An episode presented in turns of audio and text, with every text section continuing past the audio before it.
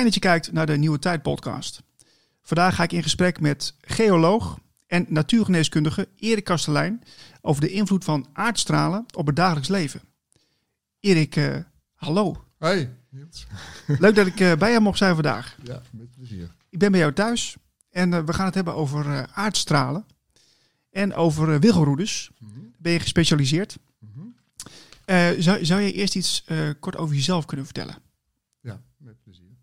Ja, ik ben, uh, ben dus Erik en ben lang geleden, uh, toen was ik net klaar als geoloog, dus aardwetenschapper.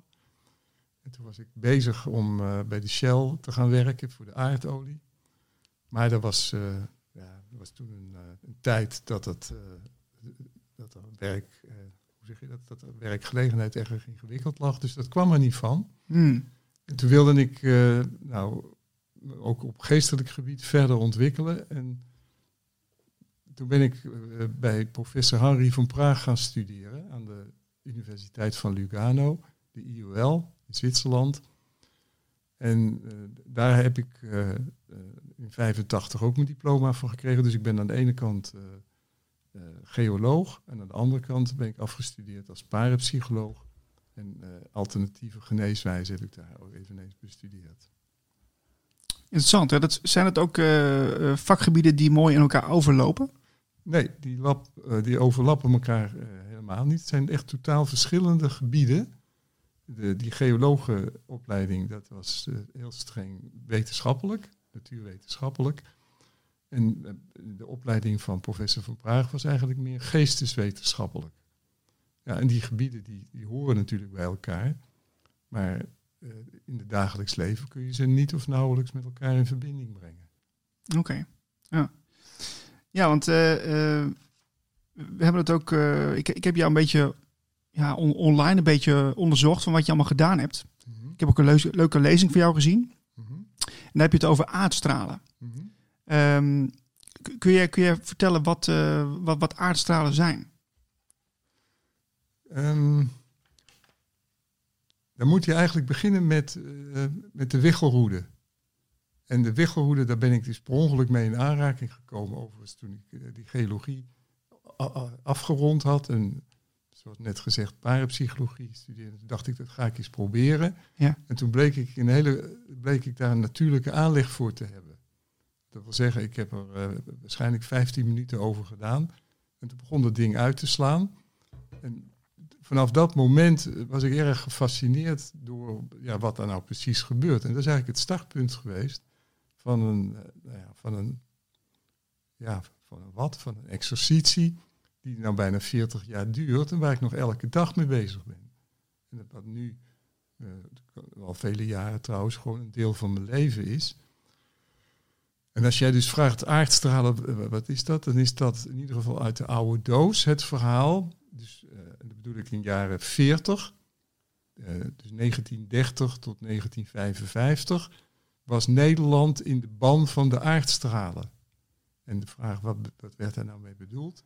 Dat waren dan uh, hypothetische stralingen die, die uit de aarde zouden komen en waar mensen ziek van zouden worden. Nou, en dat gebied van die aardstralen, daar had ik tijdens mijn geologieopleiding nog nooit van gehoord. Uh, letterlijk geen enkel woord daarover. En toen dacht ik van, gut, wat, wat interessant. Maar ik werd vooral eigenlijk gedreven door, uh, door mijn fascinatie dat die wiggelroede uitsloeg. En dat ik daar helemaal niks van begreep. En om dat beter te willen leren begrijpen, ben ik toen in de literatuur gedoken. En toen heb ik onder andere over die aardstralen, heb ik zo'n beetje alles gelezen wat er over te lezen valt. En ja, daar is eigenlijk het hele gedonder mee begonnen. Ja, ja maar je, je, je vertelde mij ook dat je bent uh, uh, door de wetenschappelijke artikelen van uh, ja, wetenschapper Tromp ben je daar ingedoken. Ja. Um, en toen is het voor jou begonnen, hè, dat hele, de hele zoektocht. Ja, precies. Ja, ja. is het gedonder begonnen. Ja. waar ben je dan achter gekomen? want, want je hebt er best wel wat onderzoek naar gedaan van wat er nou eigenlijk gaande is. Maar wat, wat, wat, wat, wat viel je in het begin al op? Nou, wat me in het begin opviel, dus dat, uh, was ik net met dat onderwerp begonnen, dat ik, uh, ik woonde toen in Amstelveen op uh, Uilensteden. En dat ik s s'avonds met die wiggelroede daar rondliep. En dat ik merkte dat op bepaalde plekken in de bebouwde kom notabene, dat dat de wichelroede altijd uitsloeg. En nou, dat, dat, dat deed ik dan bij voorkeur s'nachts, omdat ik dat maar een beetje vreemde bedoeling vond. en, ik schaamde me heel erg voor de mensen. Wiggelroede schaamte. Ja, wiggelroede schaamte. Dus, eh, eh, dus ik ging dan om, en ik woonde dan op die studentenflat daar op Uilensteden. En dan, eh nou, een minuut of één, dat ik denk van nou, dan zullen de meeste wel op het bed liggen. weet je nooit natuurlijk met die studenten. Maar in ieder geval, dan ging ik, dan ging ik het park in met die wiggelroede. En dan, ja, dan liep ik daar en dan merkte ik dat op bepaalde plekken, wat je dan eh, nog in duister een beetje kon zien, dat dat ding begon uit te slaan. En dat heb ik eh, wekenlang gedaan. Eh, en eigenlijk was ik door gefascineerd van wat gebeurt hier nou eigenlijk? En Mhm. die vraag, wat gebeurt hier eigenlijk, dat is wat me 40 jaar nog steeds bezighoudt. Ja. We hebben hem hier liggen. hè. Je hebt twee verschillende wiggelroedes hier liggen. Ja, Zou je er even eentje bij kunnen pakken? ja, zeker. Hoe dat eruit ziet? Ja, dit is een wiggelroede die bestaat uit eh, twee. Dus één draad, die is in een krul gebogen. eh, met twee handvaten. Mhm. En de bedoeling is dat je die dus in je, op deze manier, ik weet niet of het voor de luisteraar of de kijker te zien is, die hou je vast. En als die tot uitslag komt, dan gaat die dus draaien.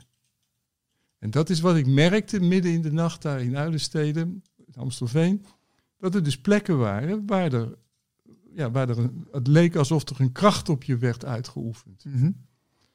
En ik wilde gewoon weten, snappen, begrijpen wat er, wat er gebeurde, hoe dat zat. En daarom dat ik daarmee begonnen ben, ik heb eerst literatuur gelezen. En toen kwam ik eh, uit bij de geoloog Tromp, Solco Tromp, die eh, overigens, ik moet even zeggen, dat ik daar in Uilensteden rondliep, dat was dus begin jaren tachtig. En ik eh, las dus van Solcon Tromp dat hij in, in de naoorlogse jaren, 1948, dat hij in Nederland eh, ja, als geoloog zich daar heel, heel intensief mee had bezig gehouden. En toen dacht ik van, goh, zou die man nog leven? Ja. En toen heb ik eh, het telefoonboek eh, gezocht. Toen vond ik een telefoonnummer en na wat bellen kreeg ik hem aan de lijn. Oh, zei toen maar. Nou, mazzel. Ik was een mazzel. Ja. En nou, eh, hij was niet heel erg geïnteresseerd, maar nou goed, hij vond het allemaal leuk. En mede een oude geoloog en nou, dit en dat. Hij zegt, meneer, ik zal u wel wat artikelen toesturen. En dan kunt u er eens naar kijken en eh, dit en dat. Nou, en inderdaad, een week later kwam er een heel berg artikelen, een grote dikke envelop, die werd eh, door de bus gegooid. En ik was daar zo enthousiast over, omdat ik onder de indruk was van wat die man in zijn leven op dat gebied allemaal had uitgezocht. Ja. Toen dacht ik, kom, ik ga hem bellen om hem te bedanken. Maar toen werd de telefoon niet opgenomen. En ik maar proberen en ik proberen. Nou, ik een, weken heb ik dat geprobeerd. En toen kreeg ik op een gegeven moment iemand aan de telefoon. Eh, iemand die daar toevallig in huis was. En die zei, eh, ik, ik zei, ja, ik wil eh, dokter Tromp graag spreken. Ze zei, ja, sorry, maar die is afgelopen week overleden. Ah joh. Maar dat, ik vertel dit verhaal omdat dat, dat, dat ik een, dat sowieso een hele merkwaardige coïncidentie vond. Maar in het werk van Tromp vond ik toen de eerste, laten we zeggen, sporen van, van hoe dat dan werkt. En kort gezegd komt het erop neer dat er vanuit die bodem, eh, laten we zeggen, zwakke elektrische of magnetische velden komen Ja. die je dan als wiggelroederloper oppikt. En dat was voor mij toen het begin van, oké, dus dit, is, dit is niet iets wat ik bedenk, dit is iets wat, wat in ieder geval Tromp zijn hele leven aan gewerkt heeft. Ja, dus, dus eh, als je dus met die wiggelroede loopt en je komt op zo'n zwak punt eh, uit, dan slaat die uit, begrijp ik. Of begrijp ik het dan verkeerd? ja, ja. Dus, Oké. dus in dat bos in, eh, in Amstelveen, waar ik toen liep, midden in de nacht, had je dus bepaalde plekken waar vanuit de, vanuit de ondergrond een bepaalde straling vrijkwam. En dat kan in dit geval zijn doordat het een bodem is van klei en veen. En dat, kan ook een beetje zand hier, zandlensjes aanwezig zijn. En op die plekken is dan het eh, aardmagnetisch veld iets anders. En daar reageer je dan op. Zo heb ik dat ontdekt. En dat was toen het begin. En daar heb ik toen, nou, ik denk wel tien jaar lang zo'n beetje mee eh, allerlei geologische experimenten gedaan. Ja, ja, ja, ja. ja. Oké. En ehm, Ja, wat, wat mij wel fascineerde is, ik, ik heb dus die lezing van jou gezien. Uh, toen had je het ook over uh, het, het, onderwerp gezondheid. Hè, dat dus mensen dus uh, bepaalde klachten hebben en dat die ook op verkeerde plekken liggen. waardoor ze dus last hebben van die straling of van, van die energie. Ja. waardoor ze dus, wanneer ze dus klachten hebben en weer, weer moeten herstellen, dat het herstelproces daardoor wordt ja, um, ja, verhinderd. Wordt geremd. Geremd, ja. ja. precies. En wat wil je daar? Nou, wat ik daarmee wil, ik, ik, uh, ik, ik was gewoon gefascineerd dat dat, dat dat dus bestaat. Dat je dus uh, op een verkeerde plek kunt liggen uh, in je slaapkamer. Dat, dus dat, dat het echt wat uitmaakt. Ja, maar dan nemen we dus even de zeven mijlslaarzen erbij. En dan in ieder geval in mijn geschiedenis spring ik dan één keer twintig jaar vooruit. Of twintig jaar, ja, twintig jaar vooruit. het duurde natuurlijk wel eventjes voordat je in de gaten kreeg dat je dus met die wiggelhoede eh, en de geologie, dat je er echt hele leuke dingen mee kan doen. Maar dat was toch een heel ander onderwerp dan eh, als je het hebt over de gezondheidsvragen. Namelijk, wat doet dan zo'n plek waar die wiggelhoede uitslaat, wat doet die dan op je? Ja. Daar heb ik toen hele andere studies voor moeten doen, eh, op het gebied van geneeskunde, van acupunctuur met name. Om er dus achter te komen dat het behalve elektrische of magnetische velden ook samenhangt met, wat, uh, met een heel ander concept, namelijk het concept van de levensenergie, wat in het oude China, in het oude India bekend werd, bekend, uh, heel bekend is vanuit het gedachte van het prana of het chi. En toen kwam, kwam ik er dus eigenlijk achter dat de wiggelroede, behalve dus op die technische velden, dus elektrische velden, magnetische velden, elektromagnetische velden, dat het dus ook reageert op veranderingen in wat wij noemen dan de levensenergie, het prana. En als je het heel kort antwoord gevend, het is dus inderdaad zo dat elke plek in de natuur, maar ook in woonhuizen, een aparte kwaliteit heeft. Een kwaliteit van uitstraling. Eh, sommige mensen zijn daar gevoelig voor, maar de meeste mensen die eh, weten toch ergens wel waar je het over hebt. Als je dus zegt dat een plek een bepaalde sfeer heeft. Mhm. Eh, Jan de Bouvry is daar uh, beroemd en heel rijk mee geworden met zijn sferen. maar die benadert het dan uit uh, interieur. Hè? Ja. En je kunt dus met vormen en kleuren en, nou ja, en letterlijk ook met geuren, kun je de sfeer in een ruimte veranderen. Maar er is ook nog iets anders. En dat is dus een hele oude, hele oude kennis die letterlijk duizenden jaren oud is, dat namelijk energieën ook met sferen samenhangen. En dat is eigenlijk waar jij dus naar vraagt. En dan kan je in huizen kan je merken dat er dus verkeerde energieën zijn. Of hele goede energieën. Want laten we één ding heel duidelijk vooropstellen. Als je met mensen over aardstralen begint te praten, dan worden ze eigenlijk altijd een klein beetje bang. Omdat met name in de oude literatuur altijd alleen maar gezegd wordt dat mensen ziek worden van plekken die niet goed zijn. Oh, oké. En wat ze dan niet vertellen, omdat, dat, ja, omdat ze het op een of andere reden daar uh, waarschijnlijk geen belang bij hebben of het niet helemaal goed weten, is dat, het maar, dat die slechte plekken, dat is een deel van het verhaal, want je hebt ook goede plekken. En in het oude China was het dus bekend, of trouwens in alle oude culturen is het bekend, dat er dus plekken zijn waar de energie heel erg goed kan zijn. En er zijn plekken waar de energie slecht kan zijn. Ja. Hebben we het dan over krachtplekken, uh, Erik? Zo moet ik het zien, ja? Krachtplekken zijn dus plekken waar de energie heel erg goed is. En die zijn in alle culturen gekoppeld aan dus de cultische, uh, cultische activiteiten. En dus dat zijn uh, de heilige plekken van de, van de, in dit geval noem je dat dan van de natuurvolkeren. Eh, daar hebben ze vaak eh, kerken of eh, ja, kloosters opgebouwd. Om juist gebruik te maken van die hele goede energie die daar is. De die liggen op de leelijn, is mij wel eens keer verteld. Leelijnen, ja. precies. Maar dat, hoeft niet. Je kan ook hele kleine positieve plekken hebben. Het, is een, het is jarenlang mijn hobby geweest om dat ook te zoeken. Ah. Er zijn ontelbare van dat soort plekken. Uh, dus je hebt goede stralen of goede plekken en je hebt negatieve plekken, negatieve stralen. En toen ik 30 jaar geleden dus begon als natuurgeneeskundige, toen heb ik me de vraag gesteld van in welke mate speelt het nou een rol bij ziekte en gezondheid? Nou, en daar ben ik toen verder in gegaan, omdat ik, ik had wel die geologische achtergrond. Maar ik bedoel, dat kun je dan niet, uh, daar kun je geen werk in vinden. En toen ben ik dus begonnen als natuurgeneeskundige en daar heb ik me helemaal in gespecialiseerd.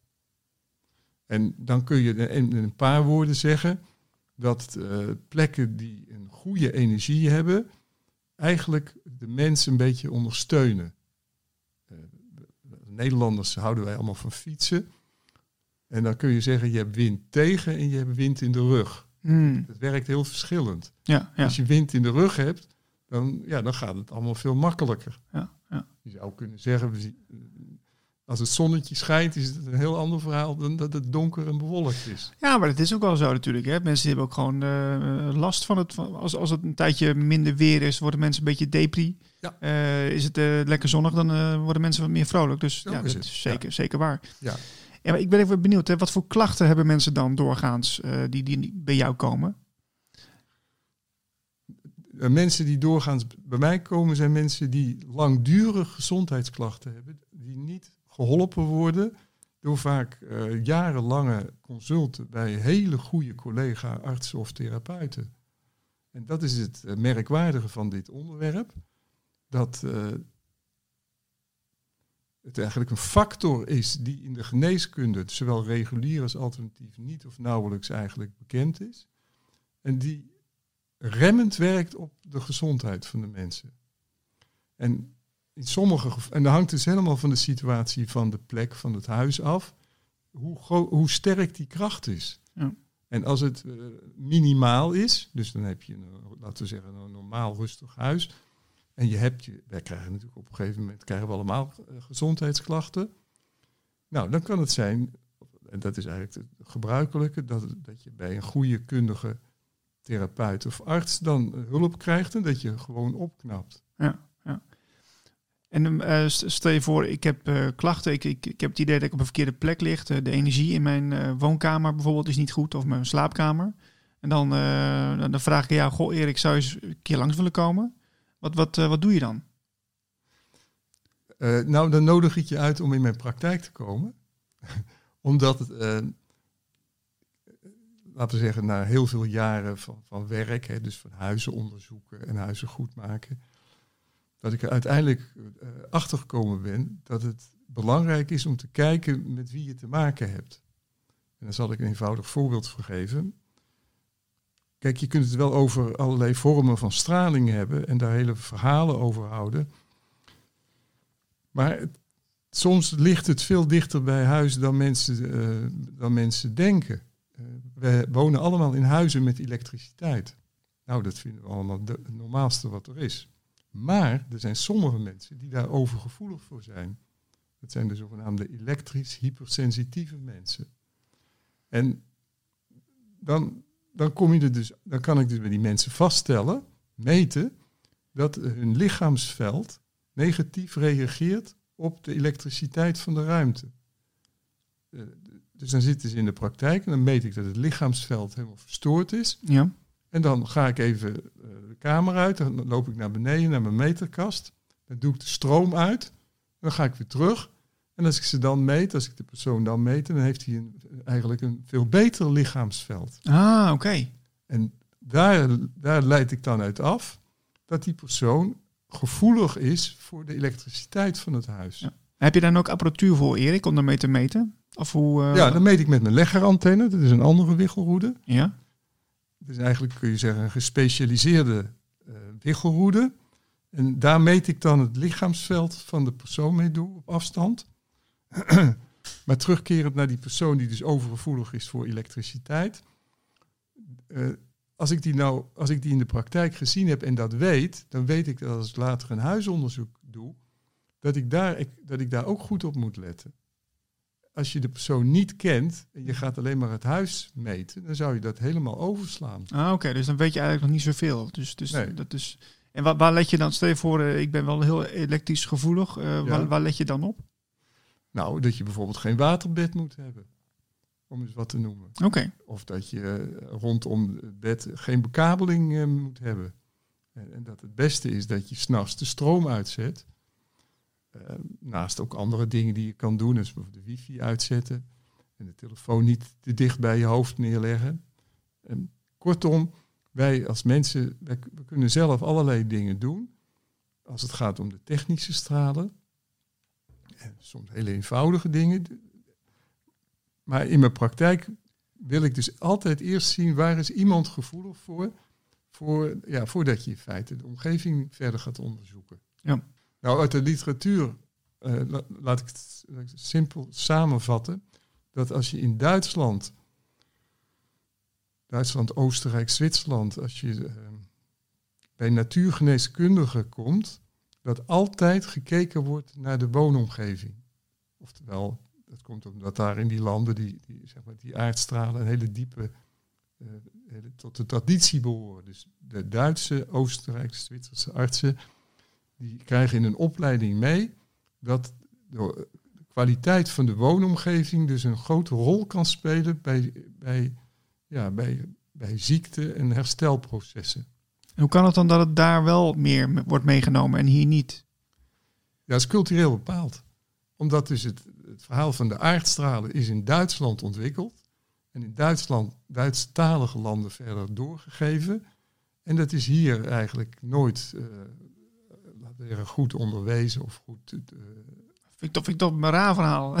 Ja, een beetje raar. ik bedoel, uh, ja, de cultureel, ja, ziek, ziek is toch ziek? Dat maakt toch verder nee, nee, nee. De geneeskunde, daar kun je allerlei voorbeelden voor geven. Mm. Is heel sterk ook cultureel bepaald.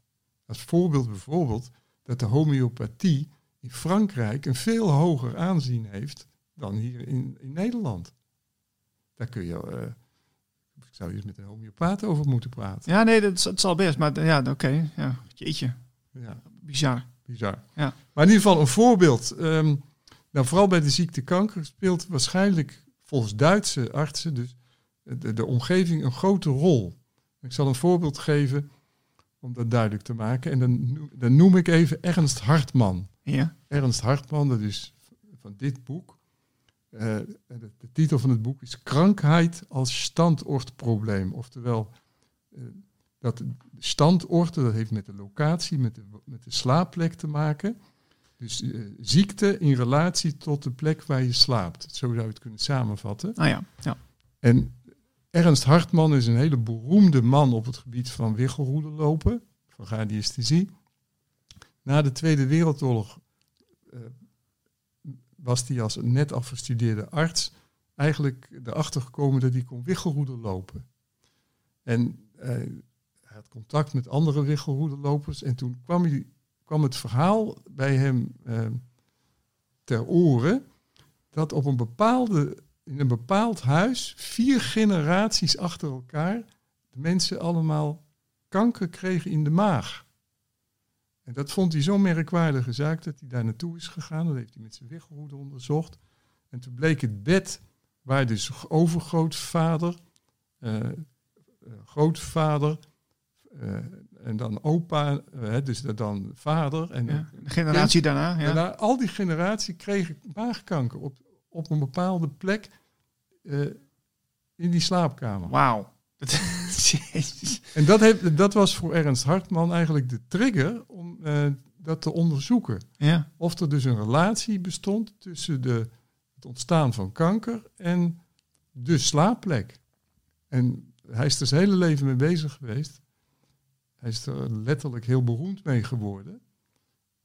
Maar ja, dat is dus een voorbeeld. Ja, dus het, uiteindelijk is er wel iemand een keer ergens anders gaan liggen en toen is het uh, overgegaan, begrijp ik? Of, uh, dat, dat, dat, dat weet je zeggen. niet. Dat okay. weet ik niet. Nee, nee, okay. nee, ik weet alleen dat dat het verhaal, dat die geschiedenis, dat vertelde Hartman zelf, was voor hem het startpunt om uh, als arts zich ermee bezig te gaan houden. Ja.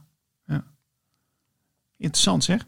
Um, ja, die wiegelroede vind ik ook nog heel erg leuk. Uh, is dat, is, want jij zei dat je erachter kwam dat je daar talent voor had om dat ja? te doen. Uh, kun je eens vertellen hoe je erachter kwam?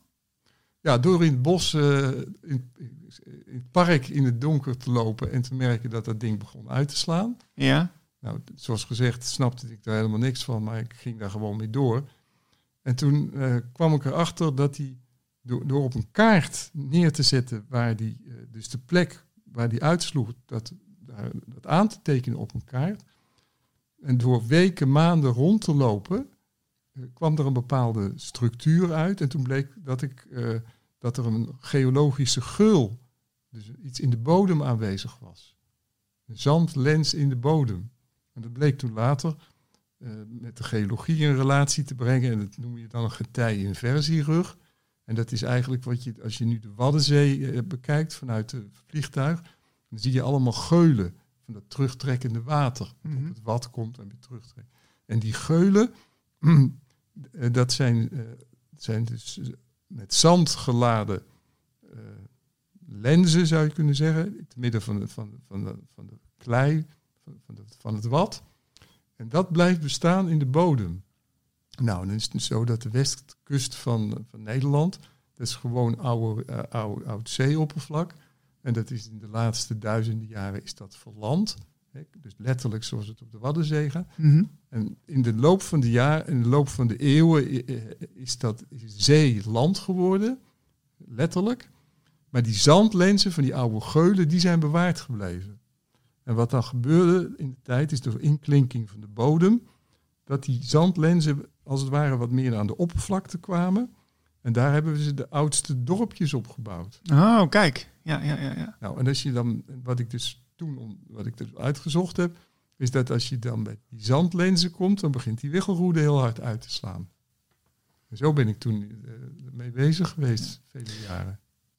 En, maar maar wat, wat doe je dan precies als wiggelroederloper? Want je, bent, je loopt dus ergens en dan, dan ehm, je, je resoneert dan met, met de energie, zeg maar. Ja, zo zou ik het kunnen zeggen. Ja. En in die jaren wist ik niet waar ik mee bezig was, hoor. dat zeg ik heel duidelijk. Ja, ja. Eh, Maar wel stoer als geoloog, hè? Dat je daarbij, eh, ik bedoel, eh, heel stoer. want Wikipedia, die, die is nog niet zo heel erg over te spreken volgens jou. Dus dat wordt altijd een beetje als ja, quasi-wetenschap of, of pseudo-wetenschap neergezet. Ja, ja dat, eh, kijk, ze kunnen er een heleboel van zeggen. En mm, laat ik het zo zeggen, ik, ben in, ik was in die jaren vooral bezig om mezelf te overtuigen dat het geen onzin was. Ah, ja, ja. ja, want je was heel sceptisch Ik was eigenlijk, echt hè? vreselijk sceptisch, ik geloofde er niks van. Ja. En daar heb ik ongeveer eh, acht tot tien jaar voor nodig gehad om mezelf te overtuigen dat het, eh, dat, dat het een waarde heeft. Oké. En ik ben daar heel ver in gegaan, want ik had toen een, een, laten we zeggen, connecties met, eh, met Rijksgeologische Dienst. En die, eh, dat- ik had dus een bevriende geoloog en die had daar ook weer eh, relaties. En toen hebben we op een gegeven moment, toen ik dus zei van dat ik met die wiggelroede die oude zandlenzen op kon sporen, toen hebben ze me, hebben ze me voorgesteld dat ze me zouden testen. En door me op een plek, naar een plek te brengen waar zij toen in het kader van geologische kartering precies wisten waar die zandlenzen in de bodem zaten. Mhm. Wist ik, dus het was ergens in de kop van Noord-Holland. En daar was ik dus nog nooit geweest. Maar toen realiseerde ik me ook van dit is, eh, eh, eh, dit is of dit gaat goed of dit gaat verkeerd. Ja, ja. En toen ik had ook met mezelf afgesproken, als dit verkeerd gaat, dan stop ik er ook gewoon mee. Oh, ja, ja, snap ik, ja. Oh, dat was wel spannend dus. Het was wel spannend, ja. Want eh, ja, ik, ik stond er ook gewoon zo in. Ik was heel sceptisch naar mezelf. Ik geloofde er niks van. Maar door, de, door gewoon resultaten te boeken. Dus door, eh, in Amstelveen vond ik dan dat er zo'n oude gul was enzovoort. Hè, wat ik net vertelde.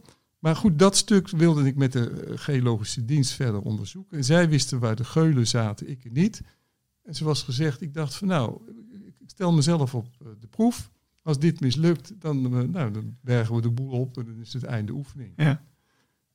Maar ja, die, we gingen toen met een aantal mensen naar een plek waar ik nog nooit was geweest. En ze, nou, ze zeiden van, nou, eh, pak je wiggelroede daar op dat weilandje en dan laat me zien eh, wat er dan, eh, waar het zit. Natuurlijk, ja. En toen heb ik dat gedaan. Met, ik had stokjes bij me en ik liep daar en de wiggelroede in rust. En op een bepaald moment begon hij hard uit te slaan. Nou, dat had ik al jaren achter, jarenlang gedaan, dus dat was allemaal niet zo moeilijk. Maar goed, prikte dan keurig de stokjes in de grond.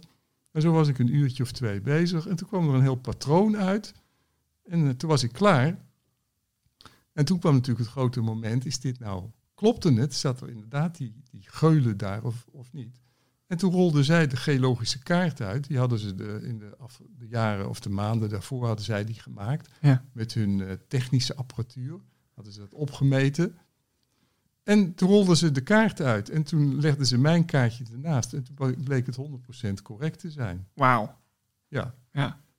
En eh, zij heel erg verbaasd. eh, en ik ook eigenlijk wel. En dat was toen het, eh, voor mezelf eigenlijk het moment dat ik het serieus begon te nemen. Ja. Ja, want, want zo'n wiggelroede is toch eigenlijk best wel eh, v- vrij eenvoudige apparatuur, of niet? Ja, het is heel erg eenvoudig. Ja, want zij, zij waren dus met echt eh, meer geavanceerde technologie, eh, hadden ze Ja. dus dat al in kaart gebracht. Ja, met een soort radarapparaat. Dus een wagentje wat je dan over de grond rijdt. En dat zendt een bepaald signaal uit. En dat kaatst in de bodem weer terug. En op die manier eh, hadden, zij, eh, nou, hadden zij dat in kaart gebracht. En ik liep daar met mijn wiggelroede. En, eh, nou, ik, overal waar ik uitslagen kreeg, bleek dus precies de plek ook te zijn die zij, waar zij het ook hadden gevonden. Ja, ja. En dat is natuurlijk heel. In, toen, het- toen begon ik dus ook beter te begrijpen wat de, dus de geoloog Tromp al in de jaren 40 had gezegd. Die had namelijk gezegd, die had het over de zogenaamde spiertonusreflex. Die, daarmee wilde hij zeggen dat het uitslaan van de wiggelroede als het ware een, een, een reactie is op zwakke velden die vanuit de bodem komen. Zwakke elektrische of magnetische velden. Ja. En ja, dat, dat vond ik toen zeer aannemelijk. En de les die ik daar toen geleerd heb en de rest van mijn leven onthouden heb, is dat wij als mensen eigenlijk veel gevoeliger zijn dan we in de gaten hebben. En dat je dus door middel van, van externe velden of stralingen eh, ja, biologische effecten kan, eh, kan bewerkstelligen. Voor de mensen die naar deze podcast eh, kijken, die zullen misschien wel een beetje benieuwd zijn of nieuwsgierig zijn van wat ze nou zelf kunnen doen. Hè? Wat zijn nou eenvoudige dingen waar je in je huis rekening mee kan houden wanneer jij dus het gevoel hebt dat je daar gevoelig voor bent? Ja, nou, de eenvou- er is een eenvoudige regel en die, die, luidt hoe minder hoe beter.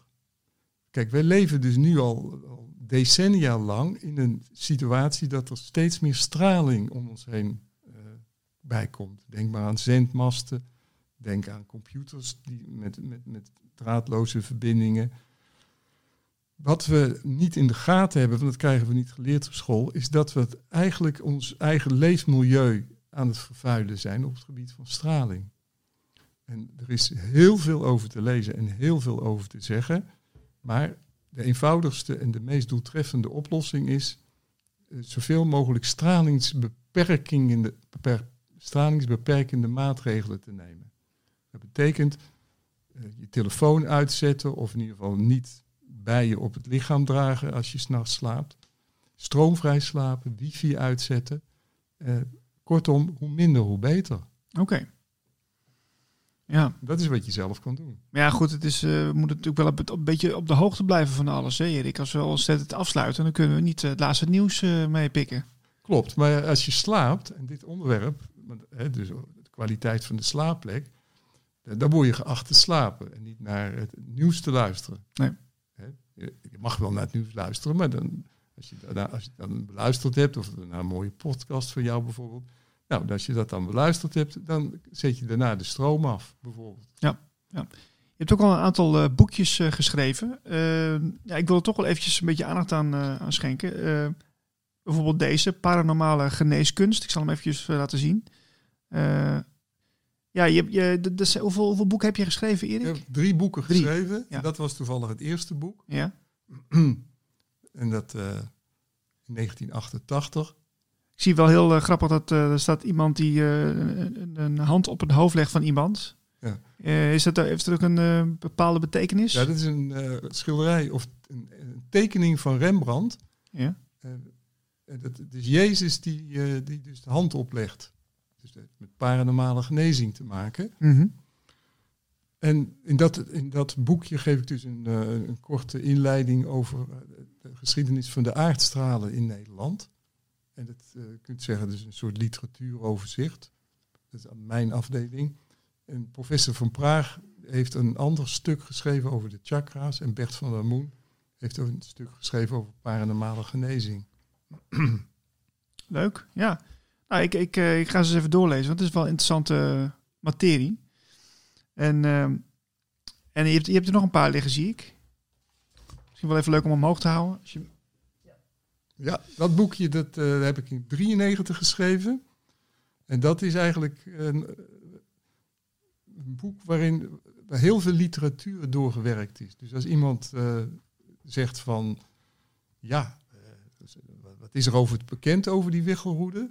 Dan, dan is dit een hele goede we zeggen, verzameling aan, aan, wetenschappelijke literatuur. Ja, ik zie ook de term parapsychologie erin staan. Ja. en dat heeft toch meer met, met het paranormale te maken, hè?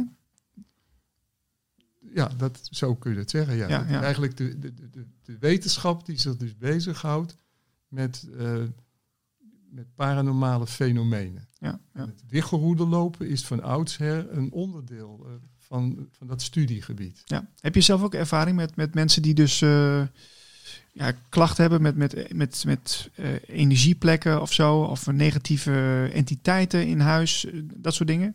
Ja, daar heb ik wel ervaring mee. Nou ja, de situatie uh, die, het eerste, die ik het eerste wil zeggen, dat is dat ik in 1984, 85 in een huis kwam te wonen in Amsterdam, in de Pijp.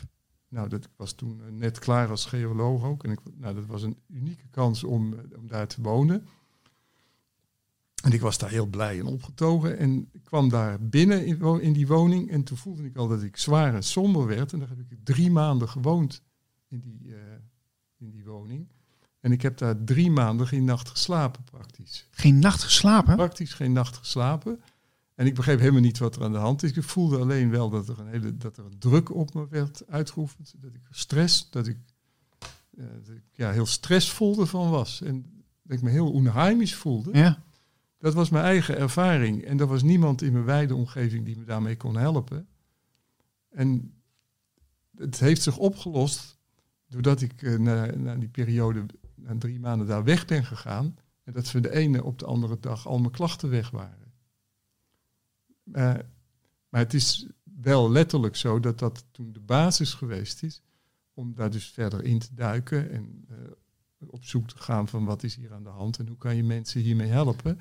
En dat is dus de laatste 30 jaar in feite mijn werk uh, geworden. Ja, maar het moet wel aan die plek gelegen hebben. Het, ja, het, het was niet zo dat, uh, dat je zelf met dingen liep of zo, of issues. Nee, nee, nee, nee. nee.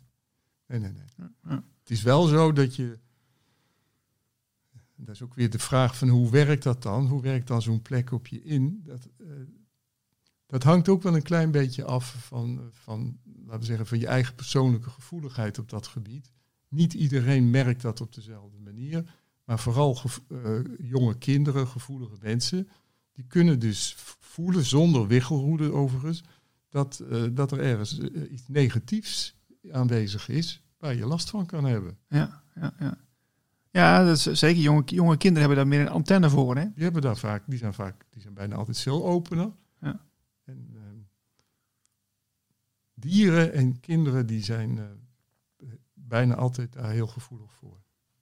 En als je dus een, bijvoorbeeld een huilbaby hebt, dan kan het zijn dat dat met de plek te maken heeft. Niet altijd, maar het kan wel. Ik heb daar zelf toen ook een voorbeeld, het volgende voorbeeld van meegemaakt.